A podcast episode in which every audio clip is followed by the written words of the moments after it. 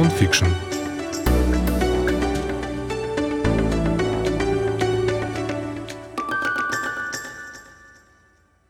Здравствуйте, дорогие друзья!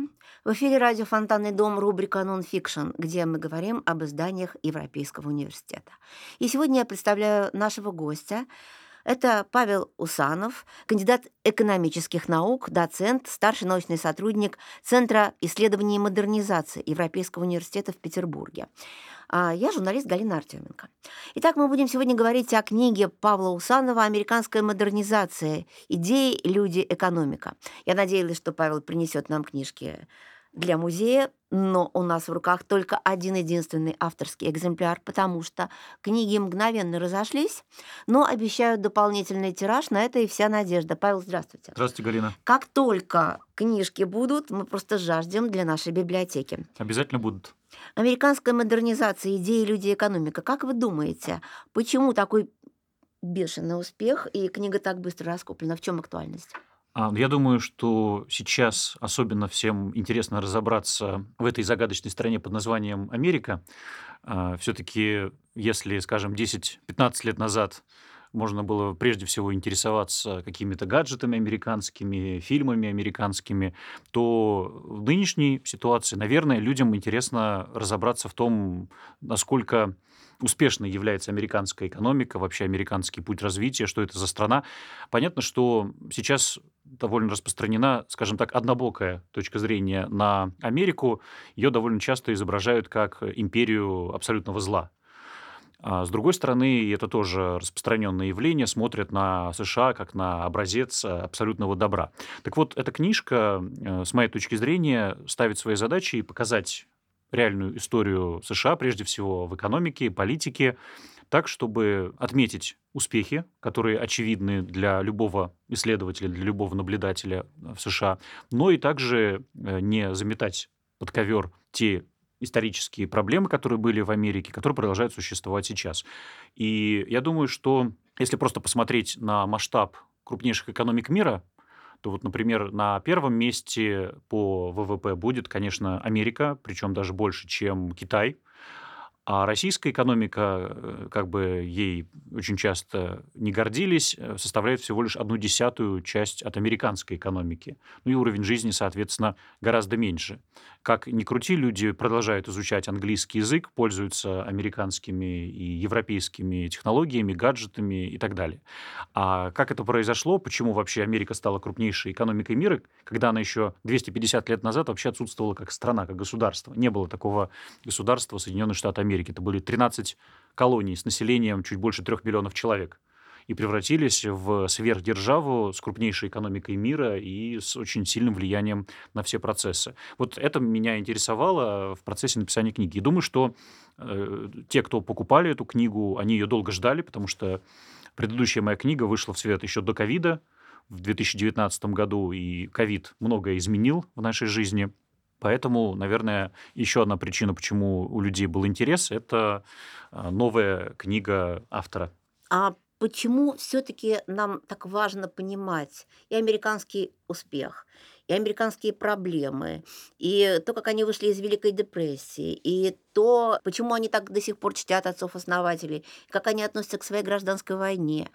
Что такого, что нас, на ваш взгляд, так задевает в этой стране, которая находится за океаном? И многие люди никогда там не побывают же в жизни. Да, это очень интересно, потому что мы все пропитаны как бы американской культурой, образами, даже вот гражданская война, север, юг, янки, Великая депрессия. Мы вроде Я бы подумаю как... об этом завтра. Да, все, все эти высказывания, они стали частью массовой культуры во всем мире, но казалось бы, это страна, которая находится вот прямо с другой стороны планеты нашей. Да? То есть мы часто ее даже не замечаем. Но я думаю, что в Америке есть что-то архетипическое, э, это некоторая история, история успеха, которая, естественно, завораживает. Вообще, еще недавно в ходе было такое выражение «американская мечта». Угу. Как-то оно вот в последнее время подстерлось, но и вообще в Америке сейчас много кризисных явлений, и они сами свое прошлое пытаются, что называется, пересмотреть. Но если вы помните, действительно, американская мечта рассматривалась как что-то не только характерное для самих американцев, то есть с помощью своих сил достичь угу. успеха, неважно в какой области. Это чаще всего, конечно же, был бизнес, но это и культура, и наука. Короче говоря, не за счет там, волосатых рук или блата, не за счет лояльности, а за счет опоры на свои собственные способности, на свои силы. И вот эта идея личного успеха, основанного на таланте, на старании, она, конечно, видимо, стала очень популярна, и поэтому э, за Америкой постоянно следят как за вот этим архетипическим образом героя. Героя или злодея. В общем, э, само выражение «история успеха», оно ведь, э, в общем-то, к нам прижилось из, из американской, американской культуры. культуры да. да, да, да, да. Ну, получается так, что они обладают неким, неким искусством добиваться того, чего вот э, они хотят, в отличие от нас? Ну, на самом деле, надо смотреть на разные периоды и американской, и российской истории. Если взять, например, 19 век, то было даже очень много рекламных таких постеров, Э, где там Иван и Сэм пожимают друг другу руку. Это вот предприниматель из России, предприниматель из Америки, они какую-то концессию делают совместную. То есть э, на самом деле огромное количество бизнесов было связано в России с Америкой, в Америке с Россией. Мы знаем, что Аляска в свое время принадлежала э, России. Очень много сходства было. Во-первых, это большая страна, а, во-вторых, там э, и здесь э, наблюдается в XIX веке примерно одна и та же динамика. То есть мы видим, что в России есть крепостное право, а в Америке есть рабство. рабство. С одной стороны, есть движение аболиционистов, в Америке, которые мечтают уничтожить этот институт. Э, а с другой стороны, есть э, великие реформы Александра II, направленные на отмену крепостного права. И в Америке, и в России это очень трагический период. Да? «Унесенные ветром» прекрасно показывают, что, ну, мягко говоря, южане не были патологичными расистами, а северяне не были ангелами. ангелами. А это просто факт исторический. А очень часто его неверно интерпретируют, так что, в общем, северяне были борцами с рабством, а южане просто-напросто расистами расистами, рабовладельцами. Это неправда. Вот. Ну и мы знаем, насколько противоречивыми были последствия реформ Александра II. То есть они были, конечно, необходимы, но одни считали, что они недостаточные, другие, что они слишком радикальные, и те, и другие мечтали о свержении строя. Вот. Но получилась э, интересная ситуация. До какого-то момента мы шли даже вровень. То есть если взять конец XIX века, Промышленное производство очень быстро растет в России. Железные дороги, инвестиции, научное развитие. И в Америке то же самое происходит. Если даже посмотреть по экономической статистике, где-то мы шли ноздря в ноздрю. Но потом случилась развилка. Она случилась, конечно, в 2017 году. Америка, собственно, пошла все-таки по своему пути, по тому же по пути, по которому шла, собственно, и Россия в XIX веке, по пути модернизации. А Россия решила экспериментировать, вначале военным коммунизмом, потом все-таки пытались как-то восстановить экономику через НЭП, но все-таки 70 лет режима большевиков, они дали о себе знать. То есть мы решили пойти не по американскому пути. И вот с этого момента э, отставание между Америкой и Россией становится просто огромным. То есть вот я уже говорил, что на сегодняшний момент российская экономика в 10 раз меньше американской. Если взять 19 век, они, в принципе, сопоставимы по промышленному производству и по динамике, и в каком-то смысле даже по культуре. Мы видим, что Марк Твен, например, он очень любим русским читателям, его очень быстро переводят. И вообще вот этот э, образ путешественника, который осваивает неизвестную территорию, он был, видимо, близок и многим, кто жил в России тогда, потому что и у нас тоже было много территорий неосвоенных. Вот эта романтика, связанная с открытиями, с племенами какими-то, с народностями. Лондона все любят. Джека Лондона, да, но это немножко другая история с Джеком Лондоном. А, но, тем не менее, да, вот эта идея освоения и идея фронтира, она, с одной стороны, американская, а с другой стороны, она очень понятная. Поэтому я думаю, что все-таки, если говорить архетипически, мы на себя примеряем скорее э, не Европу, когда себя с кем-то сравниваем, там и не Китай. Вообще непонятно, что это такое для большинства людей. Дружить с ними, дружить – это отдельный вопрос. А что такое Китай, мы вообще слабо себе представляем, хотя потому что количество людей, которые говорят на китайском, очень маленькое. Восток дело тонкое, да, но тем да. не менее. Э, так а, а почему все-таки кандидат экономических наук занимается вот, в общем-то, исторической темой? Или это очень сильно связано с историей экономики? Ну, вообще, э, первоначальная книга называлась «Американская модернизация. Экономическая история в ее связи с интеллектуальной историей». Но для того, чтобы людям стало понятно, почему эту книгу стоит купить и прочитать, мы решили сократить вот подзаголовок «Американская модернизация. Идеи, люди, экономика». Обратите внимание, что в названии даже да. нет слова «история» история. Да. И в этом смысле, конечно, когда мы говорим о людях, экономике и идеях, мы должны рассматривать это в ретроспективе, то есть исторически. И в этом смысле экономическая история на протяжении последних 20 лет была частью моих э, интересов. То есть я читал курс по европейской модернизации, по экономической истории, истории экономических учений. Эти вещи мне хорошо известны как экономисту. Вот. И в этом смысле, мне кажется, нет ничего странного в том, что экономист – в какой-то момент времени решает написать книгу о крупнейшей экономике мира. Мы просто так привыкли, что экономисты занимаются какими-то своими э, экономическими делами. Какими-то своими птичьими да, разговорами, да. историки своими птичьими разговорами, социологи своими, а вот э, друг друга мы, в общем-то, не сильно понимаем. А на самом деле, что странного, что экономист пишет про крупнейшую экономику мира, про то, как она стала крупнейшей. Это кажется, в общем, вполне логичной история. И я, в общем, в своей книге пытаюсь ответить на вопрос, почему крупнейшая экономика мира – это американская, а не российская, не китайская, не японская, не латиноамериканская какая-нибудь страна, а именно в Америке. Что там такого произошло, э, что именно Америка стала крупнейшей экономикой мира? Так вот, что там такого произошло в э, смысле идей людей? экономики? Вот если говорить об идеях. Я думаю, что вот ответ на этот вопрос, его можно как раз э, разделить на три части. Какая идея была в основе Америки, какие люди и какая экономика. И здесь можно тоже кратко отвечать. Это прежде всего идеи свободы. Мы знаем, что американский народ или американская нация – это люди, часто пуритане, которые бежали из самой свободной на тот момент стране, из Англии, потому что считали, что их притесняют. В общем, они были правы, их действительно притесняют по неким американским меркам. По английским меркам, в общем, это была, наверное, самая свободная страна с точки зрения религиозного вероисповедания в 17-18 веках. Но они бежали в Америку. Почему? Потому что они считали, что их свободы притесняют. То есть они были крайне чувствительны к ограничению своих религиозных свобод. И как только они приплыли на Мейфлауэре в 1620 году, они, как известно, провозгласили вот этот идеал града на холме. Что означает этот образ «Град на холме»? Это не то, что мы здесь, э, значит, э, кого-то завоюем или здесь какую-то империю построим, а мы должны постараться сделать у себя что-то, что для всех остальных будет казаться образцом для подражания. «Град на холме» — это буквально идеальный образец. И первые отцы-основатели, но они не были отцами-основателями США, первые поселенцы, пилигримы, они так и говорили, что либо мы сможем стать этим градом на холме, либо мы погибнем. То есть вот этот пафос создания новой нации, новой идеи, он был очень характерен для американцев. А ведь это было совершенно неочевидно. Представьте себе там, несколько э, десятков семей, приплывают на неизвестный континент, высаживаются на территории, где огромное количество враждебно настроенных племен, поселенцев, да. племен, непонятное даже питаться. Огромное количество людей умерло в первый же год, потому что ну, все было не так, как в Европе.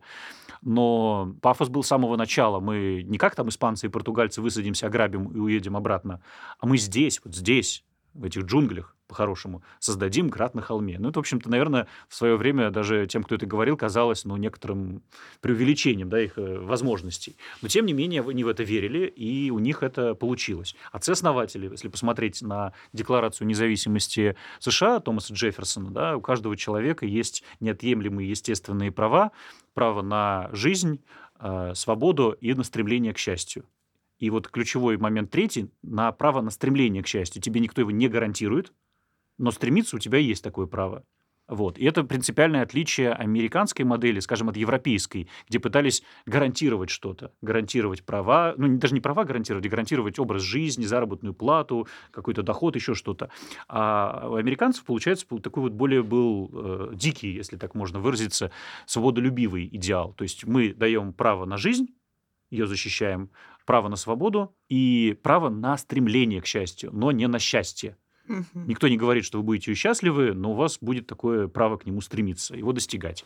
И выяснилось, что это какой-то вот имеет кумулятивный такой очень сильный эффект, что людям, а, когда им дают свободу, и они приплывают от несвободы, они здесь готовы, э, что называется, пахать землю по полной программе. Американцы очень трудолюбивы. Вот еще до последнего времени главный такой образ американца – это был человек, который все время работает. Вот сейчас это тоже образ меняется, и вот я тоже об этом в книге пишу, то есть последние 15-20 лет образ Америки очень сильно изменился. Вот это cancel culture, BLM-движение uh-huh, и прочее, прочее это вот как бы затмило все. Еще недавно все говорили, что американцы трудоголики, они всю жизнь там, с 14 лет занимаются каким-то бизнесом, торговлей, они коммерсанты прирожденные. Вот дело Америки, дело деньги, значит, вот эти все образы, они были характерными. Они действительно были большую часть истории трудоголиками.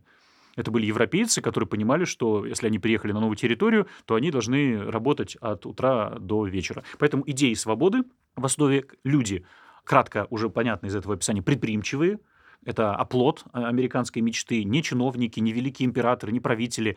Даже Томас Джефферсон и Джордж Вашингтон, отцы-основатели США, когда они были президентами, а, им говорили, зачем вы уходите? Вы можете быть новым Цезарем, новым императором, новым Наполеоном. То есть вообще образовать нацию. Вы же образовали государство. А что они говорили? Не для того мы создавали здесь новое государство, чтобы придумывать себе новых диктаторов. Поэтому Джордж Вашингтон 4 э, года один срок, 4 года другой и уходит да, 4 года один, 4 года другой уходит. И это была такая некая внутренняя убежденность Конституции, что власть должна сменяться, и что нация сама себя выведет. Они в этом смысле не создали культ вождя какого-то, да, хотя у них есть уважение к отцам-основателям, но в том числе потому что они добровольно уходили от власти, а для 18 века это вообще навье. Там же все только да, и режутся, только, и режутся, только режутся за, то, чтобы, за то, чтобы стать главой государства. императором. То есть вот сменяемость власти – это тоже одна из важнейших… Это оплот, конечно, оплотов, Америки. Да, Америки.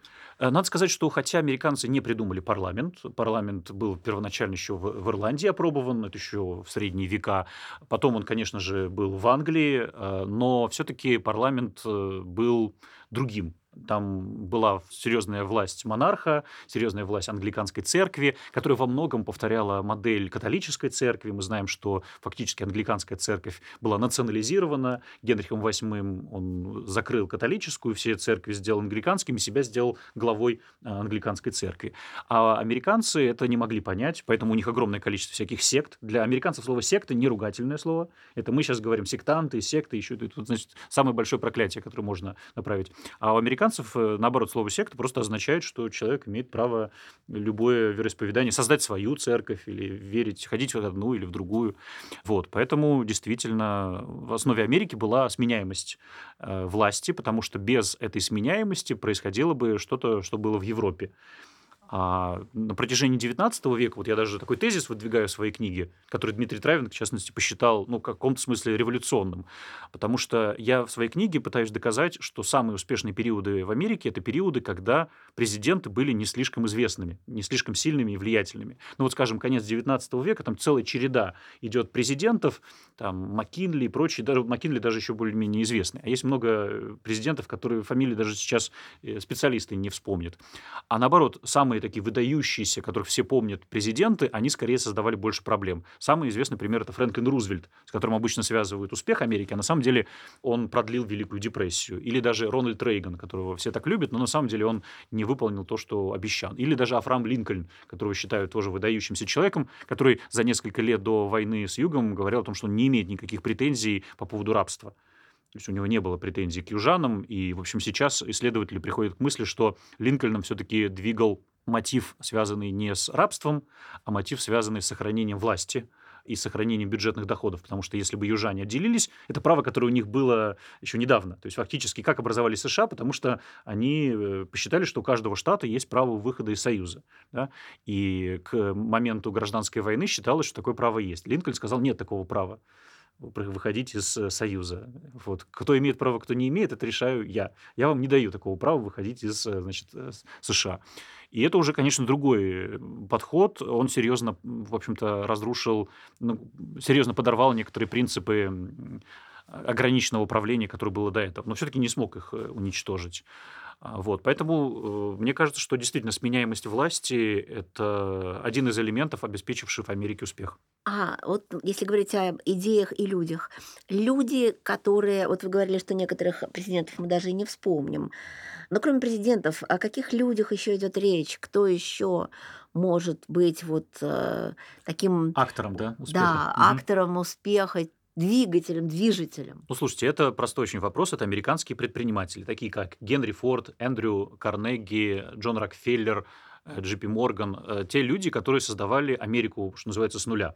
Вот э, у меня есть фотография Манхэттена где-то 17-18 века. Манхэттен выглядит ну, примерно плоско, как, не знаю, Амстердам сегодняшний. И вы знаете, как выглядит Манхэттен сейчас. И вот для того, чтобы Манхэттен превратился в то, что мы видим, с мостами, с небоскребами, нужно было очень много произвести изменений в экономике. Ну, в частности, сталь, сталь – одна из основ строительства небоскребов и мостов, Бруклинского, в частности, моста, в Америке практически отсутствовала. Ее импортировали из Европы. Благодаря такому предпринимателю, как Эндрю Карнеги, который создал самую крупную компанию Carnegie Steel. А кем он был, Карнеги? Он был мигрантом из эм, Шотландии, кажется. А, то есть фактически он приехал ни с чем в Америку и действительно был self-made man. Человек, который создал свою компанию Carnegie Steel, потом эта компания стала крупнейшей в мире, но ведь э, его заслуга состоит прежде всего в том, что он выработал такую технологию, которая позволила в 10 раз снизить себестоимость производства стали. Если сталь стала такой дешевой, то ее уже не надо импортировать из Европы, а наоборот, вы можете ее экспортировать. Потом сталь становится настолько дешевой, что вы можете очень много построить железных дорог. Мы знаем бум да. строительства железных дорог, в котором участвовали вот эти самые бароны-разбойники. И так называют, э, называли в начале 20 века выдающихся предпринимателей Америки. Там, в частности, Корнелиус Вандербильт, который строил эти железные дороги по всей территории США, а потом, когда строятся дороги, возникает вопрос, нужно, чтобы было э, дешевое сырье. И вот Джон Рокфеллер создает Standard Oil. А, и в этой компании тоже за счет его лабораторных экспериментов снижается многократно стоимость керосина и всех остальных э, нефтепродуктов. Когда становится дешевая нефть, можно ночное освещение сделать. Представьте себе Манхэттен, который в 19 веке погружается во тьму потому что нет посвящения. И вот появляется э, Джон Рокфеллер, который делает дешевым бензин, керосин, все остальное. Потом появляется Томас Эдисон, который изобретает лампочку. Потом появляется Генри Форд, который изобретает автомобили. Потом появляются другие изобретатели, выдающиеся, которые самолеты внедряют и так далее. То есть получается, что реальная история Америки, успеха Америки – это деятельность ее выдающихся предпринимателей. Даже сейчас мы прежде всего про Америку знаем, конечно, и про президентов, про них постоянно говорят, но такие люди, как Илон Маск, Стив Джобс, это имена, которые нам до сих пор что-то говорят, а для многих являются образцом для подражания. То есть в этом смысле один из источников успеха Америки это в том, что там главными людьми всегда мыслились предприимчивые люди, а не властолюбивые. Это не всегда было. Были периоды, когда властолюбие побеждало, но когда оно побеждало, это становилось плохо для Америки, ну и потенциально для всех остальных стран. Такие периоды были, их можно отдельно обсудить. Но если говорить в целом 250 лет, опора американской экономики – это предприимчивые люди. Причем надо не, ду- э, не думать, что они э, были такими скрягами, как их часто изображают, такой скрудж. Тот же mm-hmm. самый Эндрю Карнеги на свои деньги построил в Америке 5000 библиотек свободных частных библиотек, они до сих пор рассматриваются как пример архитектурного памятника. 5000 библиотек, в которых прекрасное обслуживание. Вот если вы были в Штатах когда-нибудь, я нигде не видел такого хорошего обслуживания библиотечного, чем в Америке. Во-первых, этих библиотек очень много. Во-вторых, их есть почти все. Они работают многие 24 часа. У нас, насколько я понимаю, в России нет ни одной библиотеки, которая работает 24 часа в 7 раз в неделю.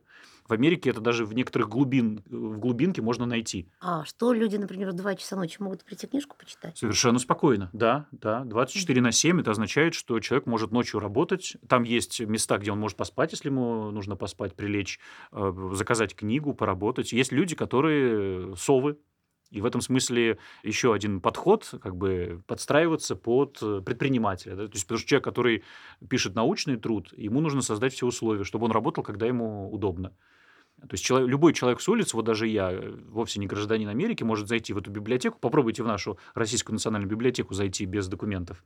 Ни и за что. Вас туда не пустят. А в Америке вы можете зайти угу. в любую библиотеку без всяких разрешений и дойти до стеллажей, где будут книги XIX века. Ну, в Хельсинки тоже такое можно. Ну да, да, да, да, да. В Хельсинки сделали, но это вот когда? Совсем недавно. И потом, насколько я понимаю, все-таки не 24 часа. Не 24 часа, но любой человек без документов зайти может. Да. А США я видела только через э, пролив э, между канадской границей mm. и Соединенными Штатами. Так что пока издалека. еще... Да, ну как, не совсем издалека, но и не совсем близко. Mm-hmm. Я в Новом Свете была только в Канаде что меня тоже, кстати, сильно поразило э, жизнь там. Угу. Но вот все-таки, вот мы сейчас с вами говорим, а вот кто-нибудь слушает и говорит, э, вот это они все вот так вот говорят, вот как там все здорово, как там все прекрасно.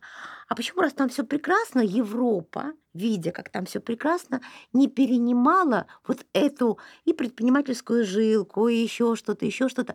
И почему все-таки к Америке такой негатив был всегда все-таки и Мгм. остается до сих пор? Ну, во-первых, если говорить на пере- перенимала ли Европа, конечно, перенимала.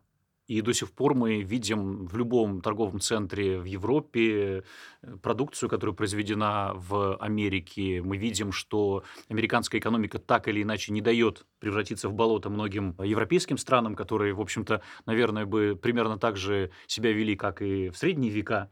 То есть там была бы своя аристократия, свои замки и, в общем-то, все. А, конечно же, Америка сильно влияет и на Англию, сильно влияет на Францию, Германию, и влияет и политически, и экономически. Собственно, если бы это было не так, вряд ли бы кто-то Америку так сильно не любил. А, вот, поэтому э, не любят в том числе потому, что хотят быть как Америка. Я бы сказал так.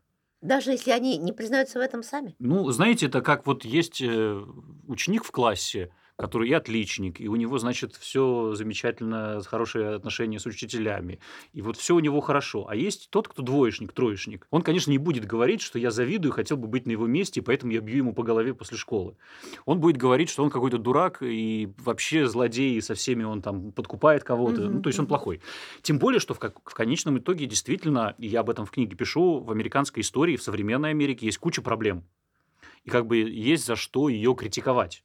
Нету страны, в которой бы все было, мягко говоря, идеально. То есть, да, в Америке очень большое количество проблем, их всегда было много. Были периоды, когда Америка вообще непонятно в каком направлении дрейфовала. Но, в общем, если мы возьмем баланс плюсов и минусов, получается, что все-таки Америка сейчас первый ученик в классе как ни крути. Вот есть китайцы, они на второй партии сидят и все мечтают на первую пересесть, но они все равно сидят на второй партии. Потому что по ВВП на душу населению э, в 4-5 раз меньше Китай, чем Америка. То есть они все равно еще должны догонять, догонять и догонять. Хотя они очень сильно скакнули, в том числе благодаря инвестициям из Америки.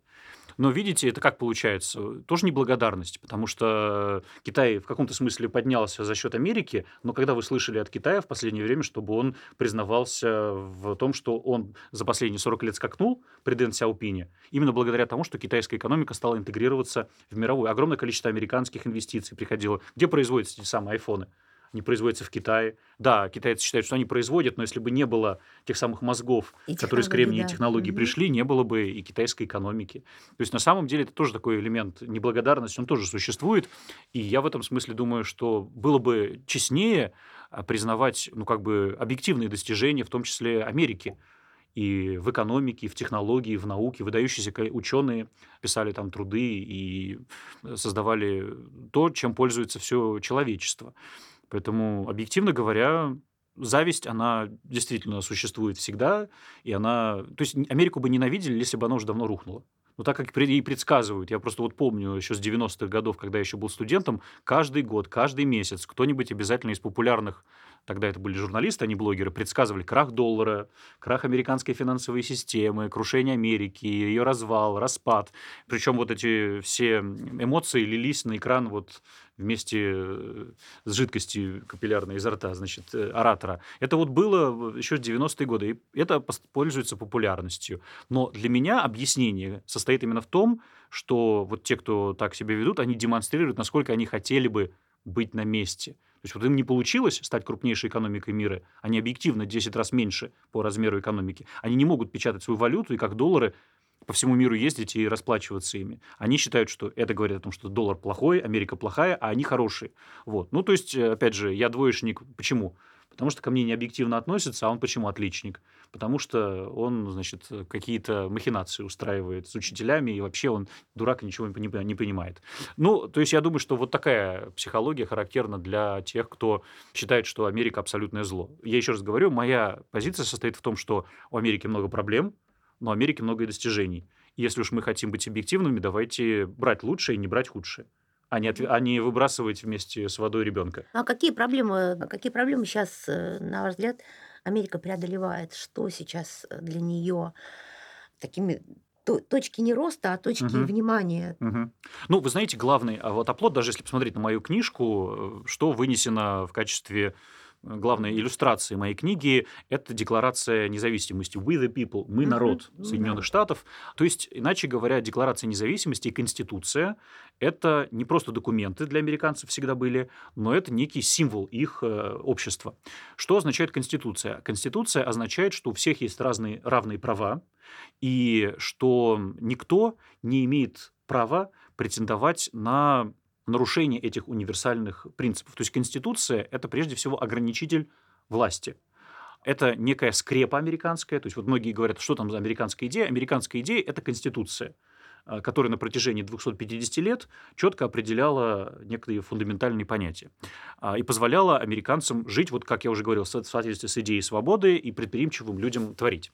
Главное, что сейчас происходит, на мой взгляд, как исследователя, это попытка а, разрушения Конституции замены ее а, усилением централизованной власти, ну вот в частности нынешней администрации США, которая по существу всеми мыслимыми и немыслимыми путями, вначале благодаря ковиду, теперь благодаря сложившейся, скажем так, геополитической ситуации и вообще благодаря президенту США, которого я называю Леонид Ильич Байден, она, собственно говоря, пытается вместо того, чтобы следовать э, вот тому самому пути э, ограниченного правительства и конституционных норм, создает э, ну, огромное количество чисто европейских бюрократических машин. То есть можно сказать, что становится Америка сама антизападной. Вот у нас очень часто говорят, что вот, значит, там, Россия и Америка, они, значит, имеют разные взгляды, конфликт. Если посмотреть на позицию нынешней администрации США, то она в этом смысле тоже антиамериканская они тоже говорят о том, что да, мы, белые люди, виноваты во всем мире, мы всех угнетали,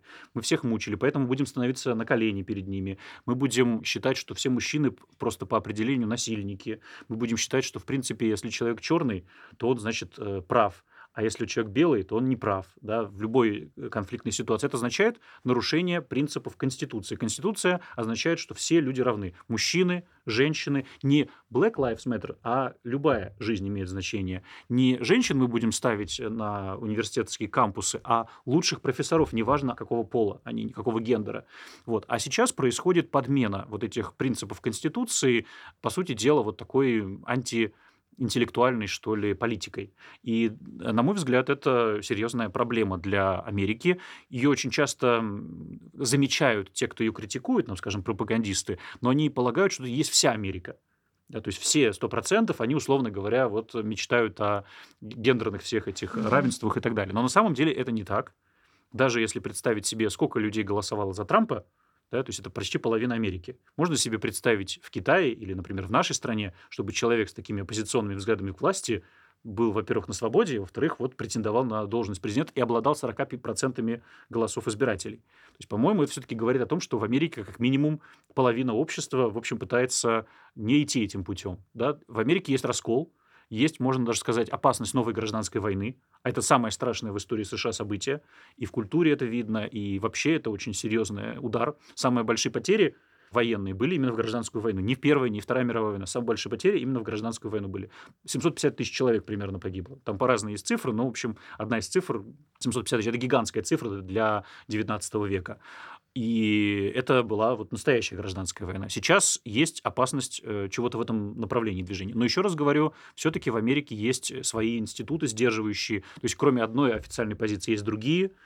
Здесь четкое понимание того, что Байден, каким бы он ни был, в лучшем случае еще раз будет президентом, потом ни в каком случае он mm-hmm. не будет. Э, то есть это даже нет никаких вариантов там продлить Конституцию, еще что-то. Таких вариантов нет у президентов США, опции такой нету. То есть э, какие-то сдерживающие механизмы продолжают работать, но главное, с чем пытаются бороться, что пытаются уничтожить, это Конституцию. Даже сейчас прямо заявляется о том, что Конституция устарела, ее нормы нужно пересмотреть, ограниченное правительство – это не наш идеал, нам уже нужно становиться так называемым deep state и так далее. Вот так бы я описал главные проблемы.